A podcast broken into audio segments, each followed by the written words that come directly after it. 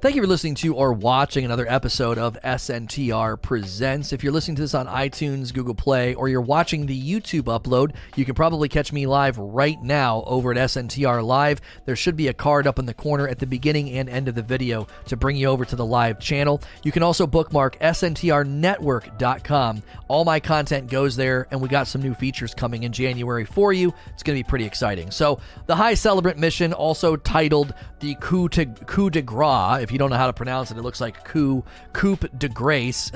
Coup de Grâce is how you pronounce it. It landed in the game on January the fifth. Um...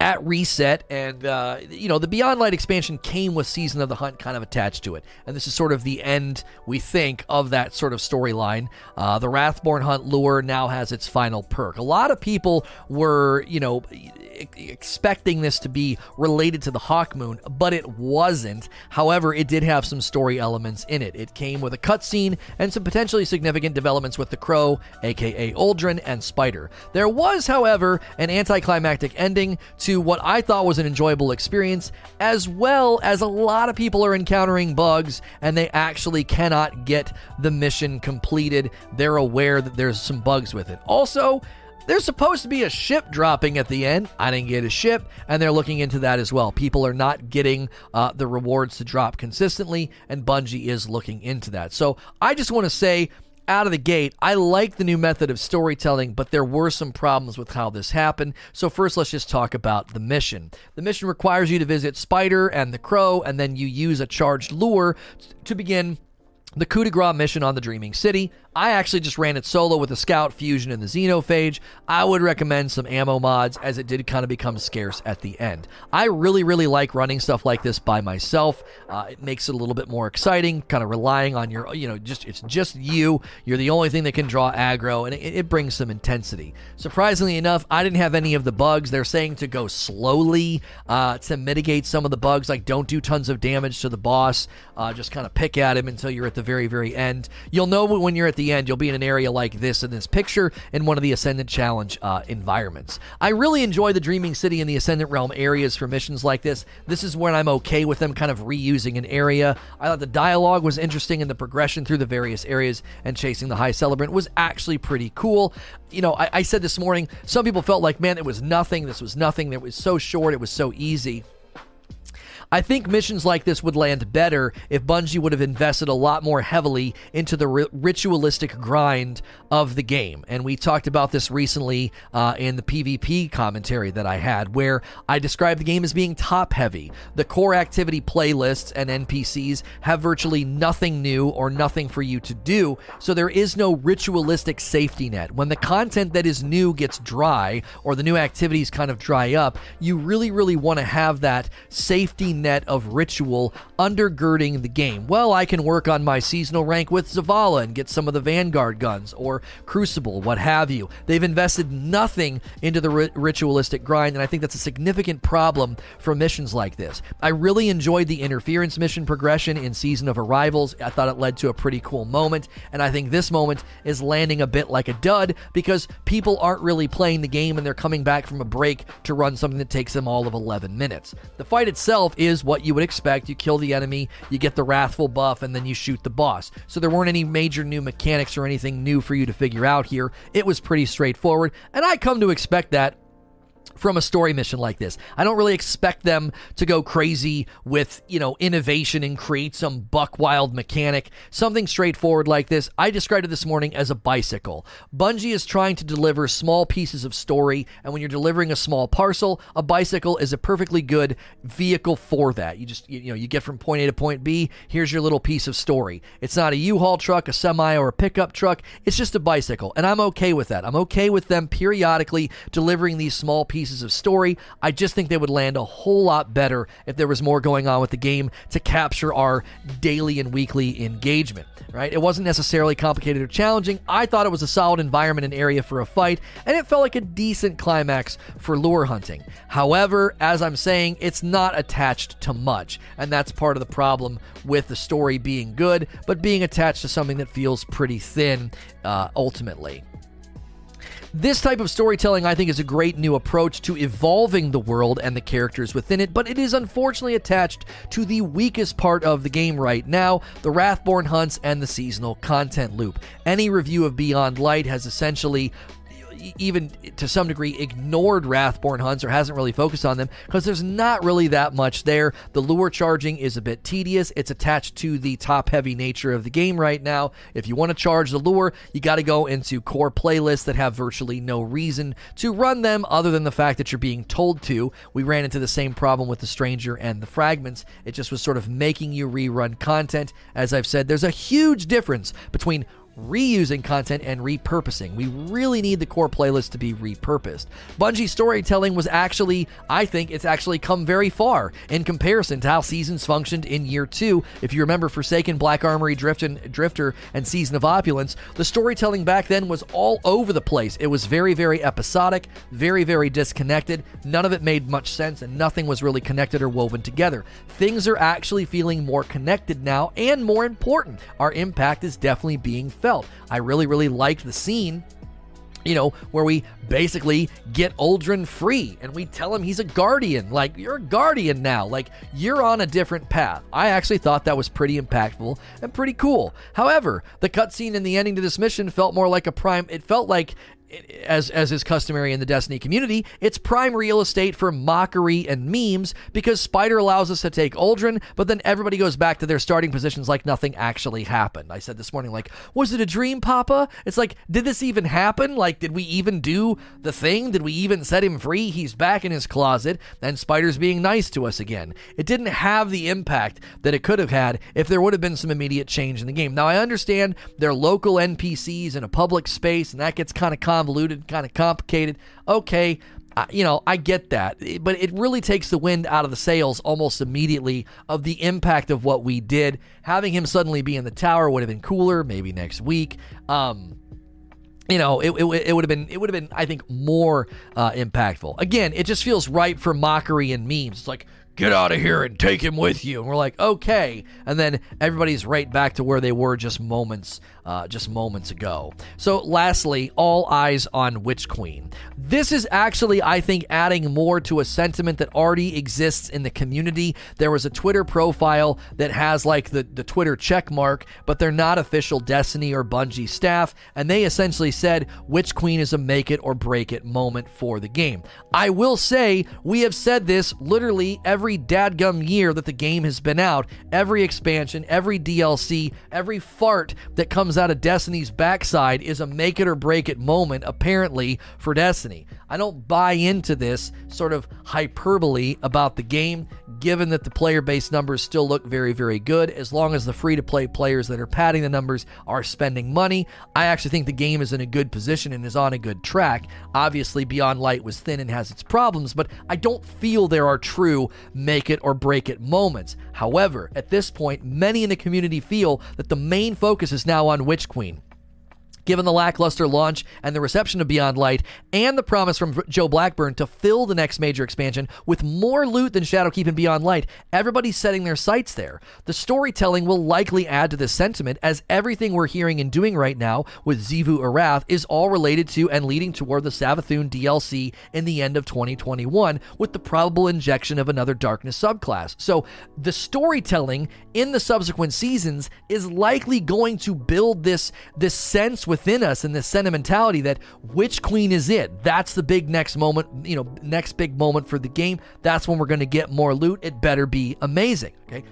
I don't want to fuel that. I really, really don't. My hope is that it is significantly better than Beyond Light, and we can have one of those moments of, okay, finally Bungie nailed it. They finally got an expansion that's worthy of praise, like we felt in Forsaken and Taken King. My hope is that this style of storytelling is well received, even if the current injection was a little sloppy. The Season of Arrival's weekly storytelling and dialogue was enjoyable, and it actually led to a really cool conclusion in the Court of Oryx slash Court of Savathun, which I actually think that climax of that story would have hit a lot harder and a lot smoother had Beyond Light not been delayed. I think these climactic events and these cool instances where we're going into cool places and doing cool things, and it's a one-off, you know, it's kind of a one-off, one-time thing, and it changes, it changes the environment and the N P Cs. I really, really like that. I just think, unfortunately, they keep setting up their really good story moments to fail by, it's, you know, Beyond Light getting delayed really, really hurt the climax of Arrivals,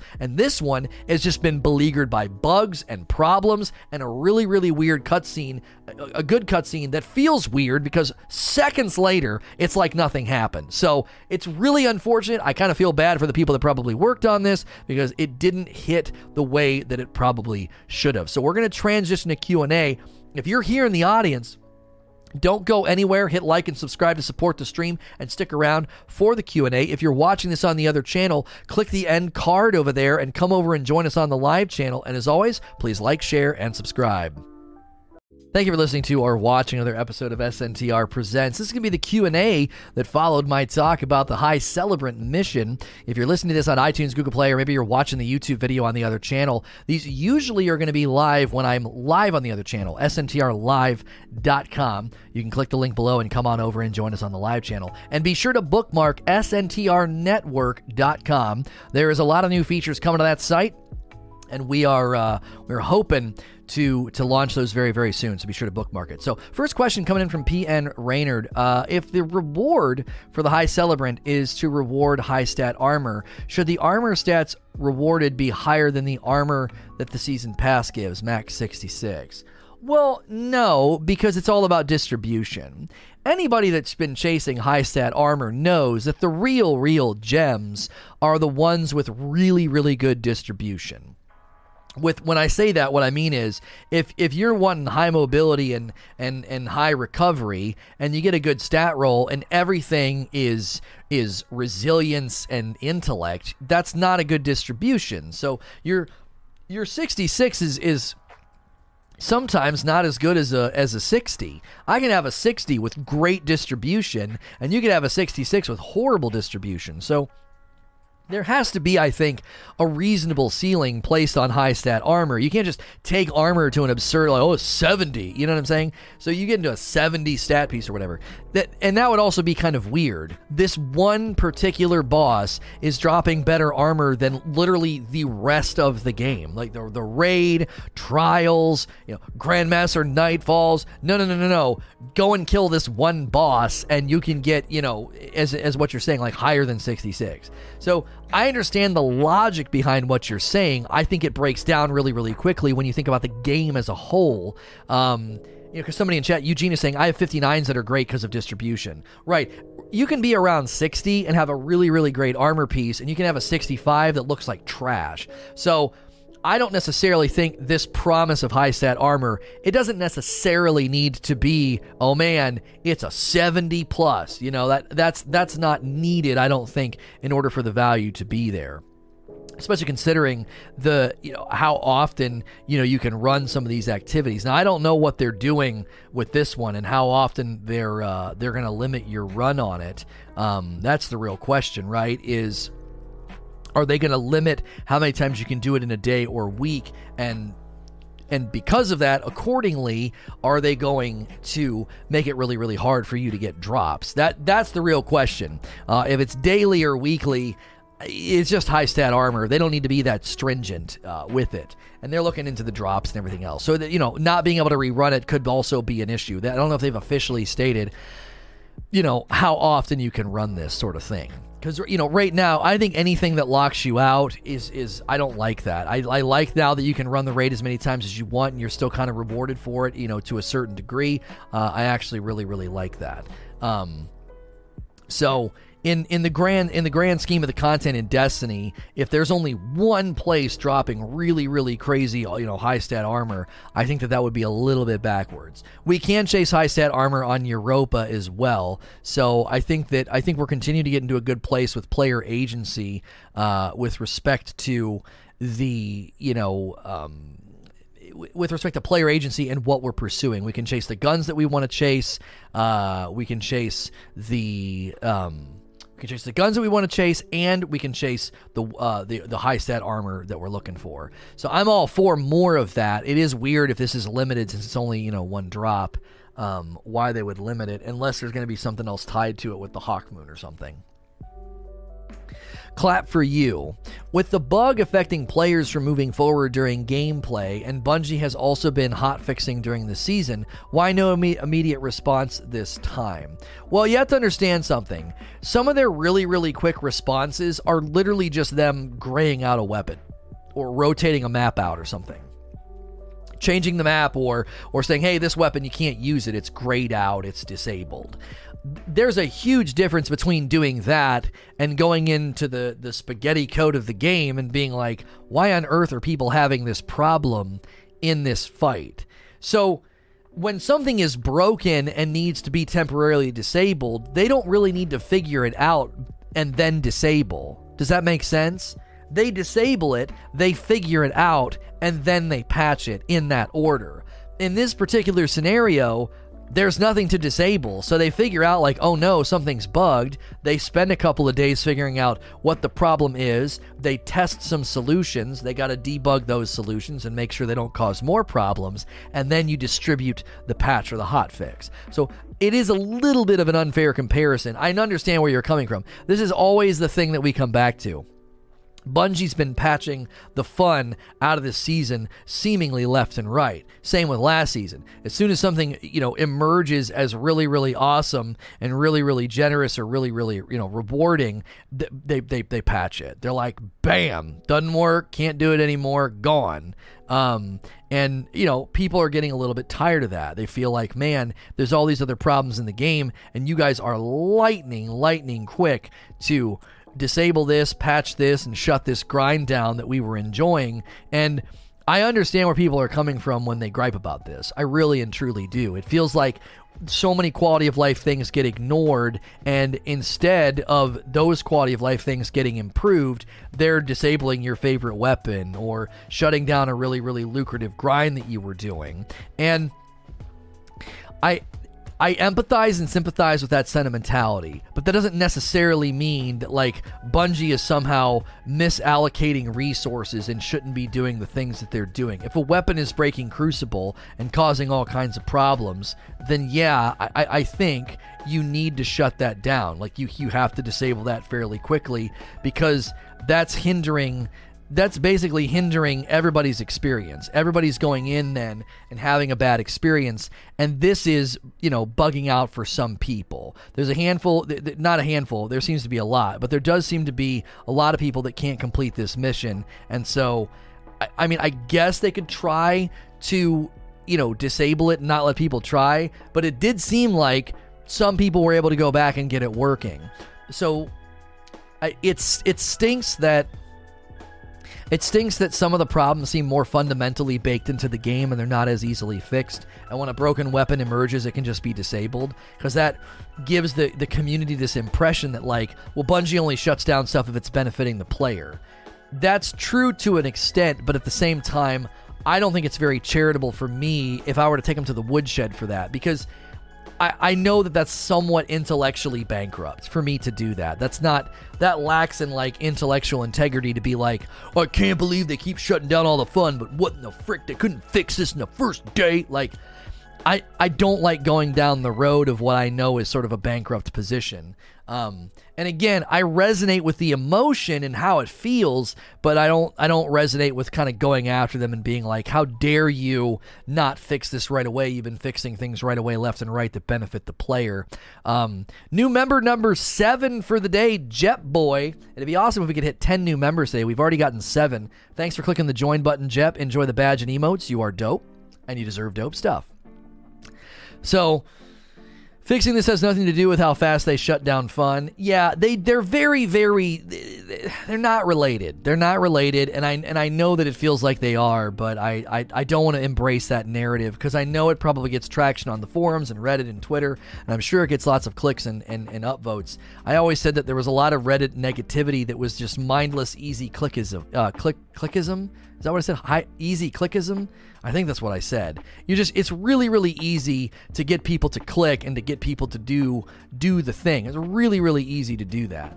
Um, so, Mister Showman, thanks for having me. Yeah, no problem. More and more people are finding us over here, man. It's been awesome. We've been over here for about six months, so appreciate you being here.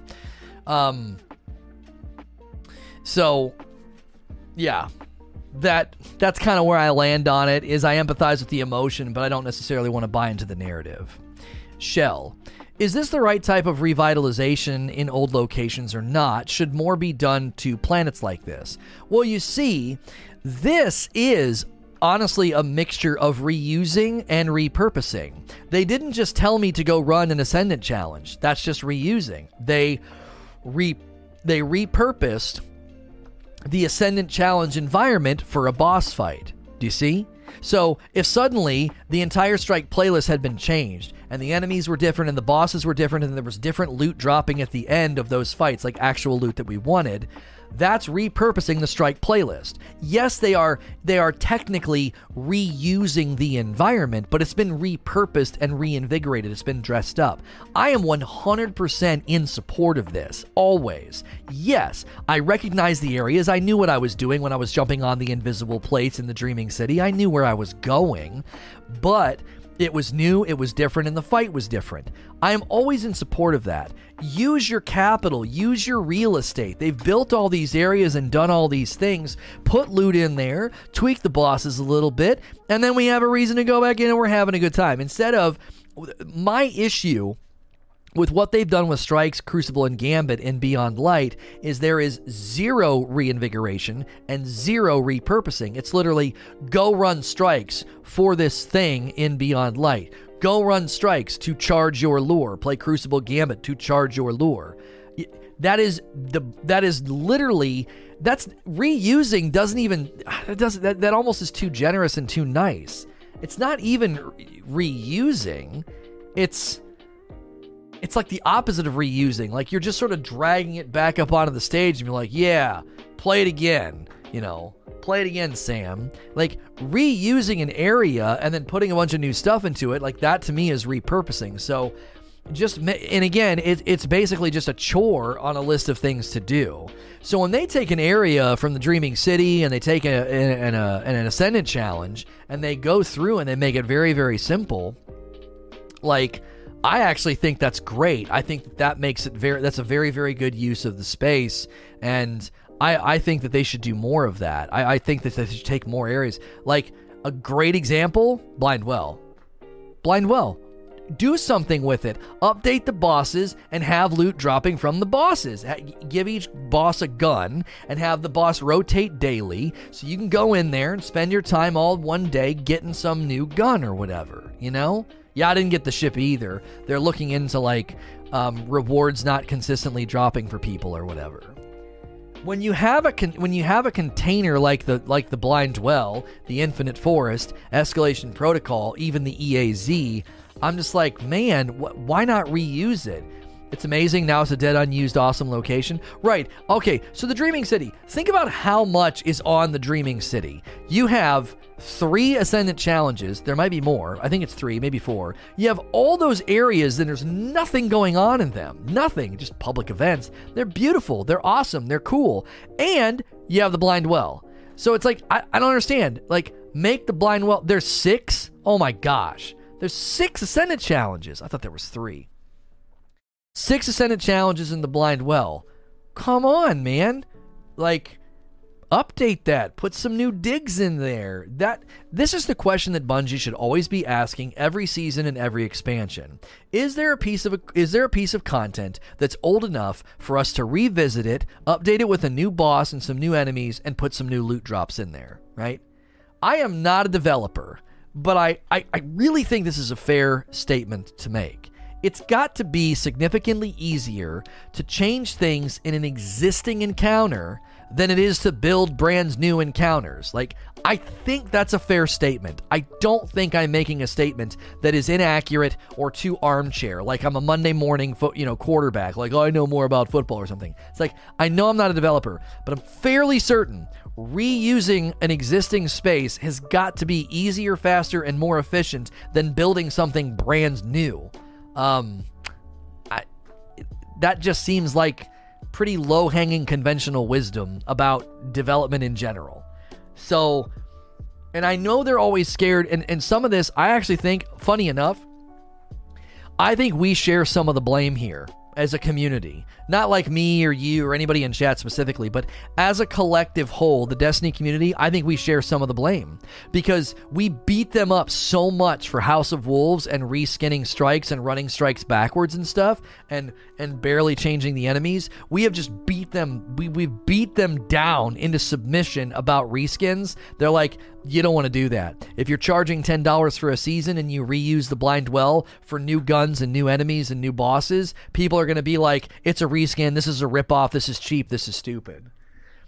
We we literally have a, have a split personality because we're like, look at all this, look at all this dead content. Look at all these dead areas, never updated, never anything done with them. And if Bungie was like, oh, you... You want us to update those? Okay, cool, we'll do it. I can't believe you did this, Bungie. You just reskinned this area. This is cheap and lazy. It's, you see what I'm saying? This is one of those areas where I've always felt like they can't win, and I fault the community more than Bungie for this. They basically get chastised for not updating areas of the game, and, and there's pockets of the game, areas, activities, and content loops that just sort of become derelict and dead. And we all know that if they reinvigorated it and updated it and added new stuff, everybody would throw a freaking hissy fit. Now, th- this is where it gets really, really confusing. There are people in chat named Steve, and Steve hates reskins. And anything that smells like a reskin, he writes up a very lengthy complaint on Reddit, okay?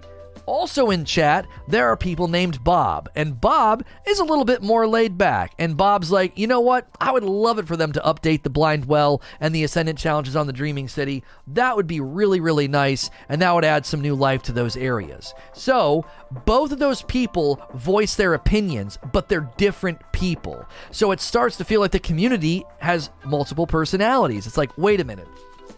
You're angry that spaces are derelict, dead, and not updated, but if we go back and we update them and we repurpose them and we reuse them, we get we get chastised for reskins and, and being lazy. That's why it starts to feel like they can't win. There are different people in the community. We pay for remodels on our house. Why not remodels on our games? Right, and it's like, you know, to the Steves in the crowd that absolutely hate reskins and have and have and have been a part of the narrative of beating Bungie into submission and being like, don't you dare ever repurpose or reskin or reuse anything. It's like, listen, if you're going to reskin the Ikelos weapons and throw them in a dungeon, then you can repurpose the Blind Well. Like, you know what I'm saying? I actually think we respond more negatively to reskinned loot. I bet you we could prove it. I bet you we could prove it. If Bungie were to repurpose an activity and put new exciting loot in it, I bet you people would be okay with it. I really, truly do. People, I think, are tend to get more frustrated about reskinned and reused weapons. When I ran that new dungeon and I was getting Ikelos weapons, I was genuinely annoyed. I was like, this is dumb. These aren't new. It's a brand new dungeon dropping ancient fossils. Oh, but they're randomly rolled now. Whoop-dee-frick.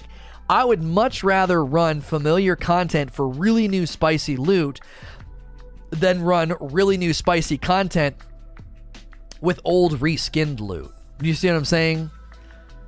But I don't know. That's just where I come from on it. It's like, I, I actually think the community is probably a little bit more forgiving about reused activities than loot. Because ultimately loot's what drives you anyway. A brand new activity eventually gets old, you know? Darksider. With the Hawkmoon mission still missing, the ship being a random drop, do you feel or fear that next season will bank too much on us replaying Season of the Hunt activities for Season of the Hunt gear to fill the season? I, I, I don't think so, and here's why. Every season last year added a very similar amount of weapons, and but the activities varied in substance and fun. So the Sundial was good, the Tower event was terrible, and then the Contact event was tolerable. Mainly it was tolerable and light because people ball duped and used guillotine and just obliterated champions and kind of ate around the fat and acted like it was a gourmet meal when it really wasn't. The Contact public event was garbage and everyone praised it because you ball duped and used guillotine to get over the fact and get around the fact that it was actually a garbage event, right? It was like a it was like a cup of cool water coming out of the desert of the Tower event of the of, of, of uh, Season of the Worthy. Season of the Worthy is the only reason we think fondly of Contact public event. It was stupid. It was just a public event enemy killing machine where you banked moats. It was there was nothing special or fun about it at all. So, however, however, the co- the, the amount of loot that they added was basically the same. So I trust they're going to do something similar here, and I don't think they're going to necessarily be leaning on the fact of like, but you can go do the hunts, you can do, you know, blah, blah, blah, blah, blah. Here's one advantage I have right now. I actually thought about this. This is actually a positive in the game. That if I get bored and don't really feel like chasing anything in, in the in the Wrathborn hunts, I may get into the middle of next season and suddenly realize that I really want one of the weapons, like the Blast Battue. Like, maybe I really, really want that grenade launcher. I always have to say it funny. It's just a thing. Um... And, you know, maybe I decided I really, really want it. Well, it's still there, and now I can go get it. So it does pad the content a little bit. There were times in Drifter where a bunch of us, you know you did this, by the way. In Season of the Drifter, there were a bunch of us that just started going for God rolls from Black Armory because Drifter sucks. Drifter was terrible. So we all started going back and getting God rolls on the Black Armory weapons that maybe we didn't have yet, right? So the, I think... um I think this is actually a good thing, because then if I get a little bit bored in a season, I can take a break and I know, you know what, that content's going to be there. And if I hit a little bit of a better stride with the game in Season of the Chosen and I get about halfway through the season and I'm feeling pretty good, I could be like, hey, I have some lure charges. Let me go check out, uh, let me go see if I can get a God roll. You know what I'm saying? I think they need to remove the R N G nature of the lure, because that'll be one of the good things about the new content is you'll start ignoring the lure and it'll just be charged. So periodically you can just go take a crack at some God rolls if you want, you know? Um, I skipped Drifter and Opulence, and because of that I came back in Shadowkeep and I had tons to do. Yeah, th- this is actually, I think, this sounds so weird to say, but now is a really good time to get bored and stop playing, because this is going to be a great year for that. You'll be able to come back in the summer or the spring and you'll have a feast. You'll be like, yeah, you know what? I actually have a lot to do now, you know? Um... And I think the lure charging and the and the Wrathborn hunts will probably hit a little bit better if you're uh, if if you're not paying attention to it. I think that's the major problem with it right now, is that if you're paying attention to it, it's it's almost it's too truncated, right? It's too truncated. It's too it it, it takes too much time. It's it's busted up too much, right? So because of that, I think next season a lot of people are going to. Probably, I bet you we see be- bigger saturation of Wrathborn guns next season. Because all of a sudden you're going to be like, oh, I have a bunch of charges. And then you'll just go cash them all in. You know what I'm saying? So, I don't know. It's weird to see that as a positive, that like right now if you get bored, you're always giving yourself a surplus. You're like, yeah, I'm bored. I don't care about any of this crap. Like, I don't have the legendary, I don't have the exotic sniper. I've not gotten God rolls of the weapons on Europa. I- I've got a couple, but not all of them. And, you know, that's around for a whole year if I decide to start going for it, you know? So I, I just, I wonder if our tune is going to slowly start changing in the summer, where we're like, you know, the game actually does feel kind of full now. There's actually a lot to do, and I forgot about Thus and So Gun, and I never really got Thus and So, you know, uh, Gun over there, and I'm going to I'm gonna start going and doing all of that stuff. So this might be a... I wonder if this year is going to be like a fine wine. It's just going to take time. It'll age, it'll age well, but on the front end, it's not good right now. Does that make sense? I'm not trying to be a doe-eyed optimist like, it's all going to get better, guys, but I do think there's going to potentially be a point in this year where we're all like, you know what? This format's actually not bad. It just has to kind of get it. It's got to get, it has to get its legs and get moving. And then you're always going to have that surplus of, like, you hit a point in the season where you get bored, you kind of stop playing, and then you got stuff that you didn't really get and didn't chase, and you can always chase that later. It's always kind of sandbagging and getting tossed into the next season for you. You know, by the time you get to Witch Queen, sure, you know, Season of the Hunt stuff will go bye-bye, but Season of the Chosen stuff won't be going bye-bye. You're always going to have that th- those seasons kind of dragging behind you as a surplus if you're bored and need something to do that you maybe didn't do in past seasons. So I'm not trying to put, you know, lipstick on a pig here. I, the game's in a rough spot for many of us. But I do think, again, this year has the potential to age very well because they have put in a lot of of structures that will help maintain some of the content for us.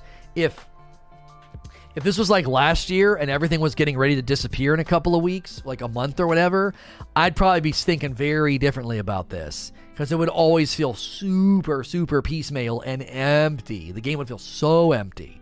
Like, Skill Up's review was actually really on point for new players, but then in a couple of months, in a couple of seasons, new players are going to be like, oh man, there's a lot to do in this game. There's a lot going on. There's a lot of loot to chase. It'll be a slow, it'll be more of a slow burn, you know? I hope, I hope that's what we think, and that's what we conclude. Underscore says, should they let clans build up their own clan buildings and incentivize the guided games for raids by double spoils? I've gotten this question in a variety of ways, so I'm going to take the second half of your question first. Um, the... The idea of incentivizing guided games with double spoils or double drops or something.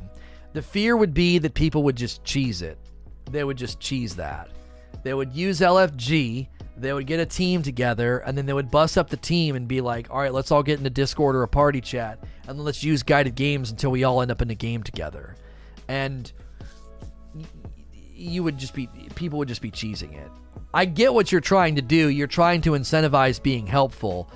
I, I don't think it would actually work all that well.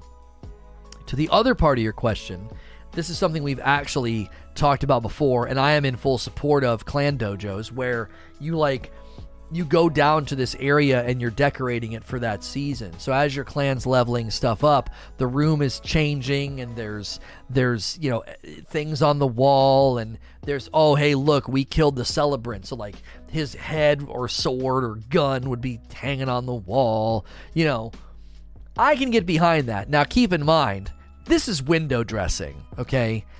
For me, window dressing is appropriate once everything is really, really polished and built and full, and we're not there.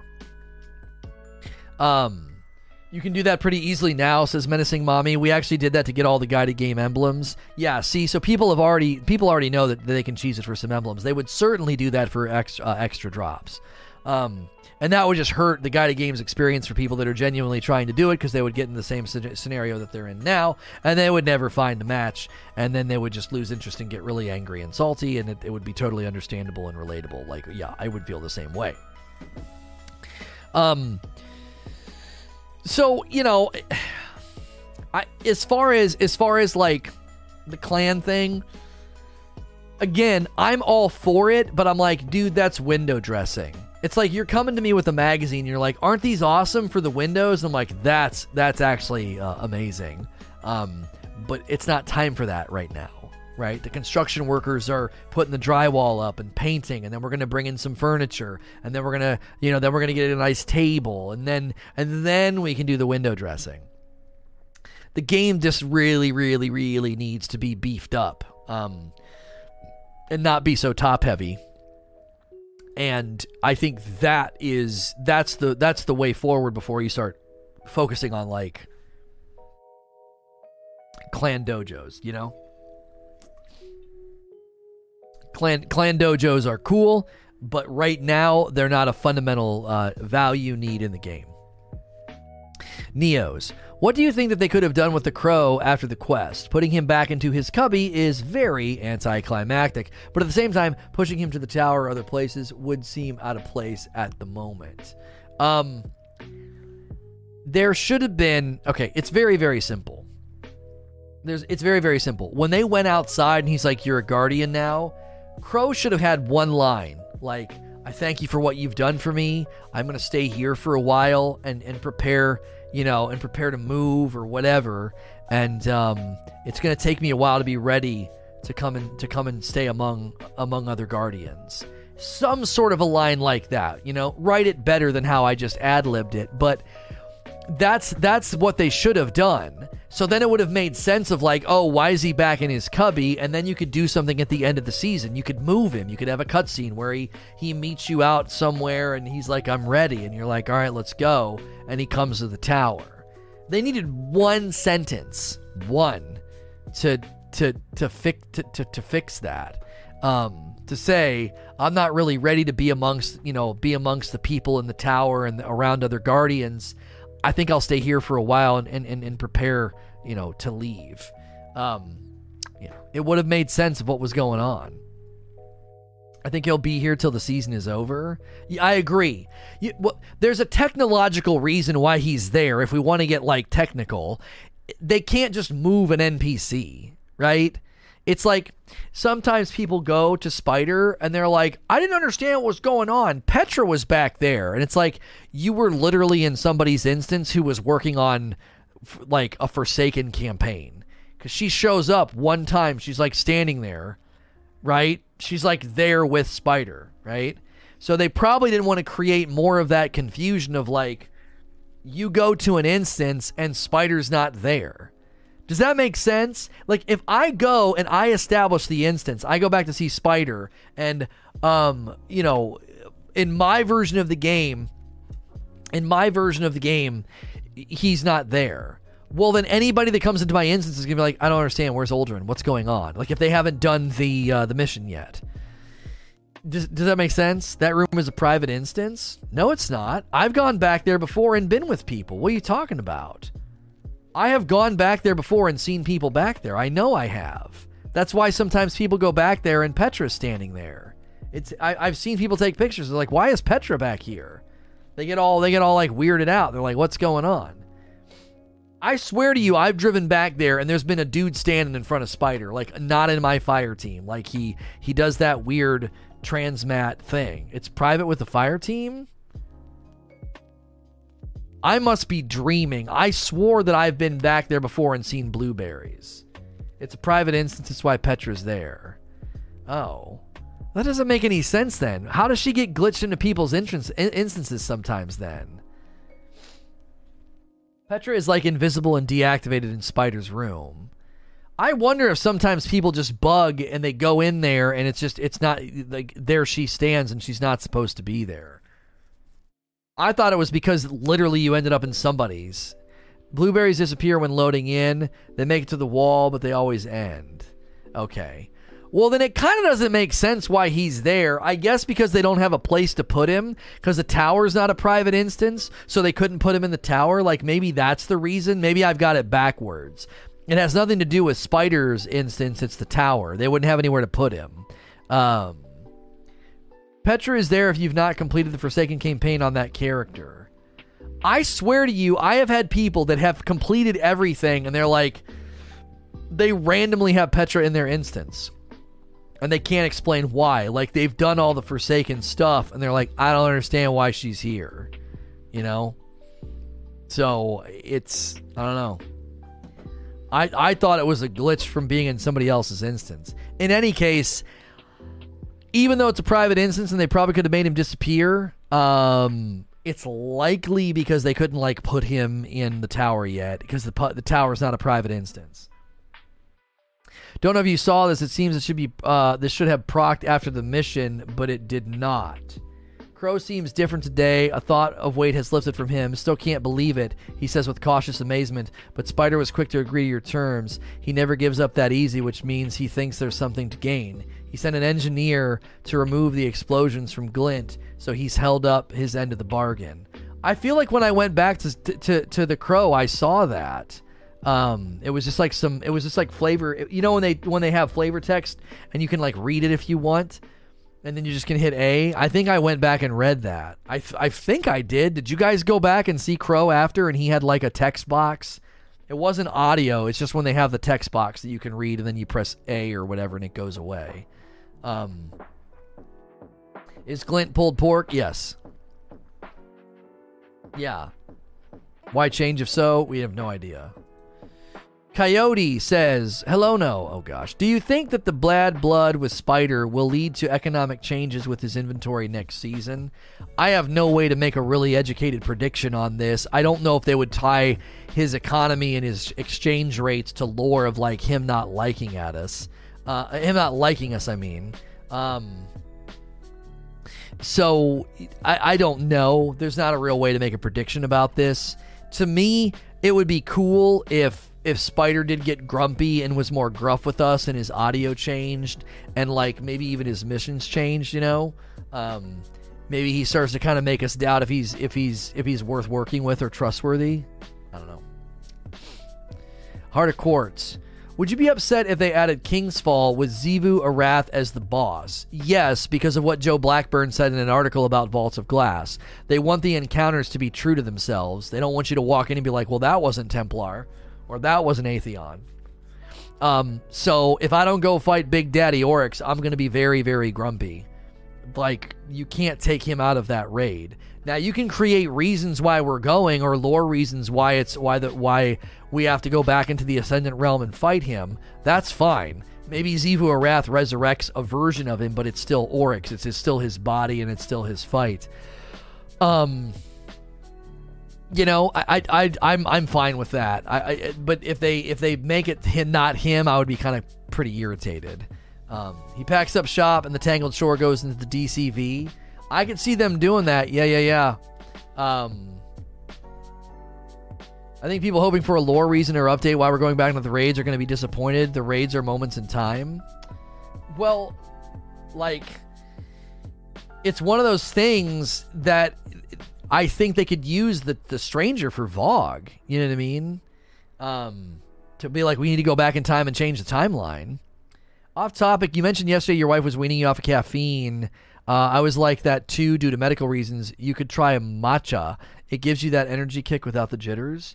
Well, it, it's it raises my blood pressure, so I don't know if matcha does that or not. Um, usually, when you become you become sort of uh, caffeine dependent, you get a headache if you don't have some. So right now, I do three scoops of decaf and one scoop of caf. We were doing two, now we're doing one, and I have like four ounces. Or Coke next to me. So each day I'm drinking less and less and less, and then eventually I just won't drink it at all. Um, so I'm literally going to shut down after Q and A and go see the cardiologist. So we'll have a better idea of what we're going to do. I'm going to tell him I think they need to double my my my prescription again. Um, I still don't think it's high enough. I think it keeps it barely in check. I think we need to increase my my amlodipine. It, I'm taking such a small amount. I'm taking like five milligrams. I think I need to be taking ten. So, um, they have non-caffeinated stuff. It never tastes quite the same, I don't think. I don't know. We'll see. I do like the flavor, but at that point, it's like, it's so unhealthy. Why even bother, you know? Um, if I can wean myself off of it, it would be better just to do it. Um, I'm also going to talk to him about, like, is it safe for me to get an exercise bike? Because I want to start doing that in the mornings. Um, just, you know, trying to take care of myself. two point five is the smallest you can take. Um... Well, they, yeah, they had me double that to five. ten is the max. Well, I know that's not true because my mother-in-law takes way more than ten. Um, I don't know. She takes way more than ten. uh, so I don't think that's, I don't know if that's true. Um, unless you have to get like a specific prescription three times a week. No, I'm taking, I'm taking five a day, five milligrams a day. Unless I've got the measurement wrong. I was on two point five every morning and now I'm on five. Um, so... I don't know. For my mother-in-law is taking way more than I am. Now, she might be on like a different version of it or something. I don't know. Um, oh, take your blood pressure three times a week. Yeah, yeah, yeah. Oh, I already know. I can predict what it's going to be. It's actually really funny, J C. When I sit down to take it, you're supposed to sit down, you know, relax for five minutes and then take it. I'll tell my wife, I'm like, it's going to be high one twenties, low one thirties. And I'm right every time. I can literally feel where it is. I'm like, it's a little high right now. It's going to be around one forty, and it was right on the money. So, so I can, uh, I can, I can definitely already tell when it's when it's when it's rising. So, and I do seem, I, I, uh, I do seem sensitive. Um, make sure your arms level with your heart. Yeah, I sit down, feet flat on the floor, and then I put my arms out on the table. Yeah. So, something stubby. Do you think that after this time Bungie has had off that they will at least drop some bombs on us in the TWAB? Or a letdown like the other ones? Uh, just the S- shadow dive adjustment or your, uh, your voice warms my home? Well, that is very, very kind of you. Um... I think people are looking for a, a, a bulky TWAB, and I'm just here to tell you it's probably going to be next week. I know that's not what people want to hear, and I would love to be wrong, but traditionally, the first TWAB back is like a handshake and a head nod. It's usually not that substantive. Now, I I, I, I could be I could be misremembering, right? Um... It, I, I I could be misremembering. The the um I, I'm I'm pretty confident that the first TWAB, whenever they come back from break, is always pretty light. Um, they're aiming. D M G said they're aiming at the fourteenth for a TWAB, right? So if they're not doing one tomorrow and they're doing one on the fourteenth, then that'll be the big one. T- tomorrow won't be anything. If if anything, it'll be a hey, we're back. You know, this and this just ended. This and this is being worked on. Be sure to go talk to Spider and Crow. You know what I mean? It'll be like a, in case you missed it, handshake, head nod, we're glad to be back. And then the next week will be bigger. I don't think tomorrow will be juicy at all. I, I, well, I, I, you know, I, I would love to be wrong. Um, so we'll, we'll see. Horn Joe says, do you prefer missions revitalized or activities first? Uh, activities, because activities always have a better loop, I feel. When I think of activities, I think of the Forges, I think of Blind Well, I think of Escalation Protocol, Court of Oryx, Archon's Forge, um, the Vex Offensive, Sundial, E A Z, Haunted Forest, Verdant Forest. Dadgum, they got a lot of set pieces they could reuse if they wanted. Um, that I, I would want those to get revitalized. Missions are linear and kind of one and done. Uh, I, I wouldn't care too much for that. I really, really wouldn't. Um, I, I don't know. The the lure and the Empire hunts is definitely showing us that Bungie is happy to make short missions with the boss at the end be a part of a loot grind. Like, think about that. Both Empire hunts and Wrathborn hunts both show that Bungie's okay kind of leaning into the adventure-style content. And because of that, it would be awesome to bring back things like... Remember how, you know, Ikora had memories? Wouldn't it be cool to have a grindable Panoptes mission and then there's like a drop at the end you can farm? I don't know. I- I'm just thinking out loud. Like... I don't know. I don't mind missions being revitalized, but when I think of activities, activities just have more of a...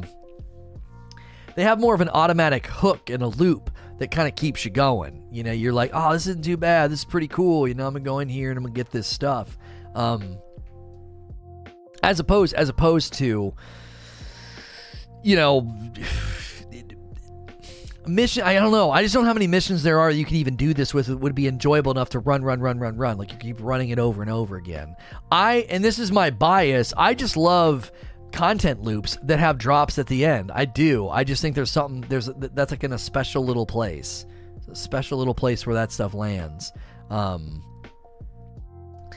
where you can kind of just keep rerunning it. And that's why Strike's not having drops from the bosses. And that's why the Crucible not having end of reward screens, I think, is a problem. You know what I mean?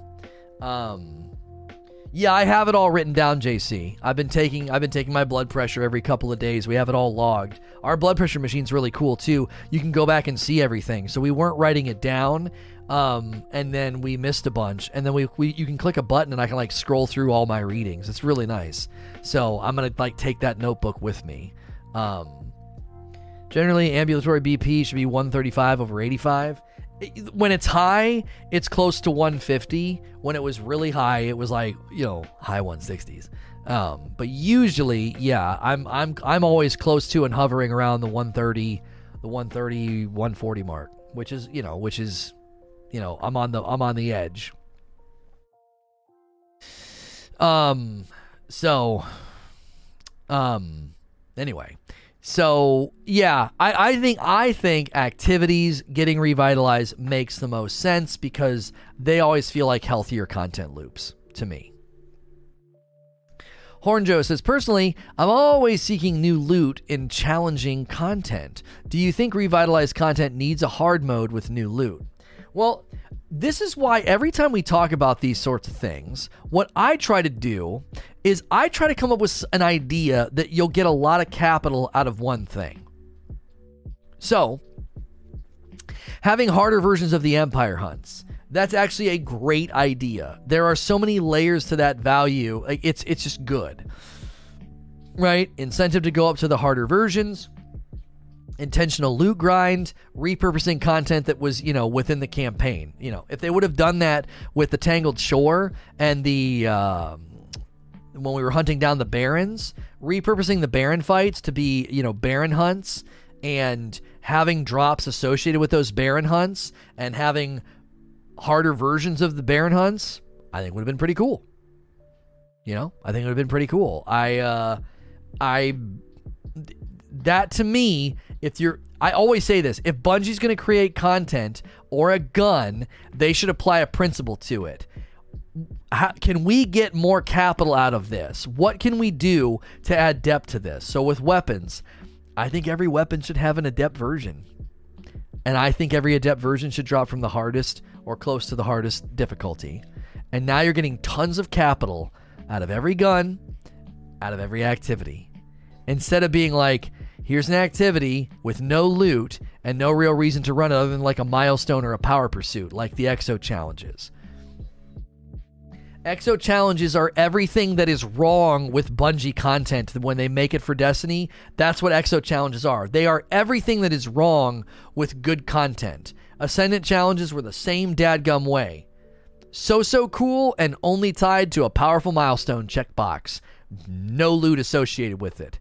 Giant mistake. If we could have been rerunning Ascendant Challenges for specific drops from the bosses each week, that would have been awesome.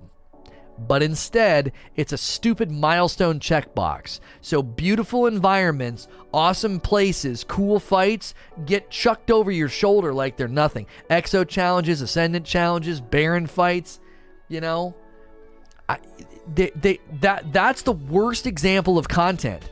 It's like you are you're literally wasting it. It's wasted content, and it's also like, oh, just attach it to a powerful grind. Empire hunts are probably one of the best versions of content in Destiny. Repurposing good fights from the campaign. I thought the lieutenant fights were pretty good. Making it loopable and giving an intentional grind for loot that you want, and then they added difficulty spectrum. That's checking all the boxes. Every piece of content should check those boxes. Welcome to Exo Challenges. There's easy, medium, and hard. I mean, we don't use those terms in Destiny, but you know what I'm saying. There's E D, medium, and hard, and there's loot in there that you're chasing. Now, I don't agree with what M M is saying in chat. I don't agree with the idea. Uh, I, I don't agree with that. It, it, I don't agree with saying everything should have the Deepstone Crypt last chest treatment. I, I think that that's too value meal oriented. I like loot dropping from bosses. I don't want to order everything from a menu. I don't. I, that, gets, gets, gets, that gets too transactional. The, the, the Sundial and the Umbrals and now that, that's too much of a good thing. We don't want that everywhere in the game. Way, way, way too transactional. Starts to turn. I just think right now we need to push back on that notion and that influence, and we want things dropping from bosses. That's where the love is. That's where the excitement is. That's where the magic is, right? Maybe choose your pinnacle slot. I'm okay, M M. Oh, I popped my back. With targeting loot, with targeting loot and having it drop what you're looking for. And then obviously then R N G plays its role, where you might not get the stats you want or the perks that you want on the gun or the, or the armor. That that I'm totally fine with. What I'm not fine with is turning the game into a value meal. I'm not fine with that. If if every if everything is a value meal, then I don't know. That that to me, I'm I'm always always cognizant of how that is. Uh, that's too much of a good thing. That's too much of a good thing. I was one of the people that after um after.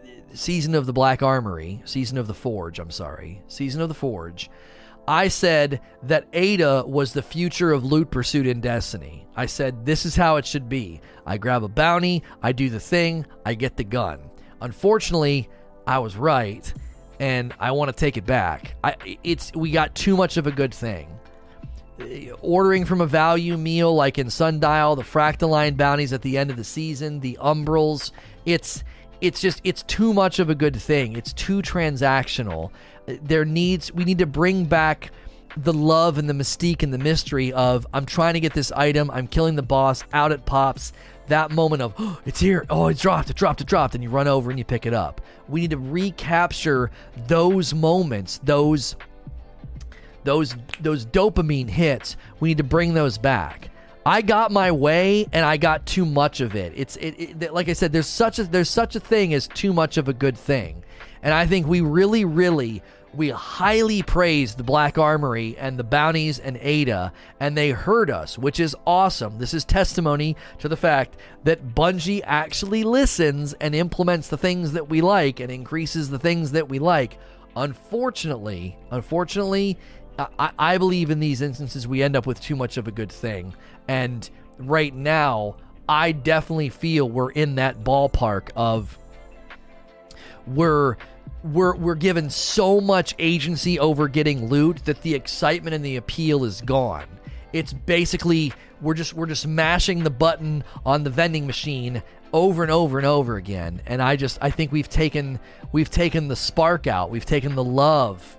It, it, we've out of the out of the relationship. It's very, very transactional now. It's very mechanical and clinical.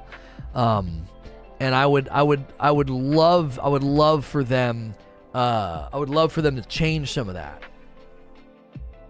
Grind spoils of war for forty minutes and go and buy a raid gun. Uh, right, that that's what a lot of people are doing. Like it's it's not a perfect system. The raid currency system um, needs looked at. Bungie tweeted and said the high stat roll armor was not dropping as intended. Yeah, neither was the ship. You were supposed to get a ship. Um, you were supposed to get a ship. So it, it was very uh, unsanctimonious. Uh, it, it, it, it didn't it didn't uh, it didn't land all that well, you know. Um, so in in in the in in the in the game itself right now, with the way that they you know typically set things up, I I'm never going to sit here and say that they need to make it harder for us to get loot, but I'm definitely going to say they need to they need to reinvent. Reverse the reverse the experience. Take the spirit of the Umbrals and just reverse the experience. I would like this gun. Cool. Go run this activity, and while you're in there, you have a chance for this gun or this gun to drop. The one you want, and it's pairing. Remember how they did with the Umbrals? There was two potential guns that would pop out. Go run this activity, and while you're running that activity, it has a chance to drop. You're honoring what Umbrals brought us and the agency that it gives us, without without making it a transactional tower, you know, Umbral, Ingram escapade, you know? So it, the spirit of Umbrals is in the right place. It is. The spirit of Umbrals is in the right place.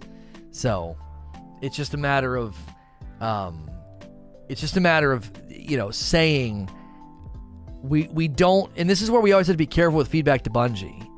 We like the agency. Don't take that away from us. Don't go back to the days of having zero control and nobody can get an I S Luna. We like the agency. Just do it in a way where it's dropping end of end of game reward or from a boss or something. Um, the ship was literally the quest reward. It was supposed to be a guaranteed drop. They'll probably just fix that in post and they'll just add it to our postmaster. Listen, if you can hear my voice right now and you've been enjoying the show today, lurking, hanging out, listening, chatting, debating, submitting questions, do me a favor and press the like button. We only need about sixty folks to push us to nine hundred. We had a slightly lighter day compared to yesterday, but still a strong day. Let's go out strong with those likes. If you're listening to this on the other location, remember you can always catch me live at S N T R Live dot com. And if you're in the live audience, don't go anywhere. We're not shutting down just yet, but I am ending the recording. As always, you guys can bookmark S N T R network dot com as well. And when you watch and listen to these things in the other locations, I greatly appreciate it. Please like, share, and subscribe.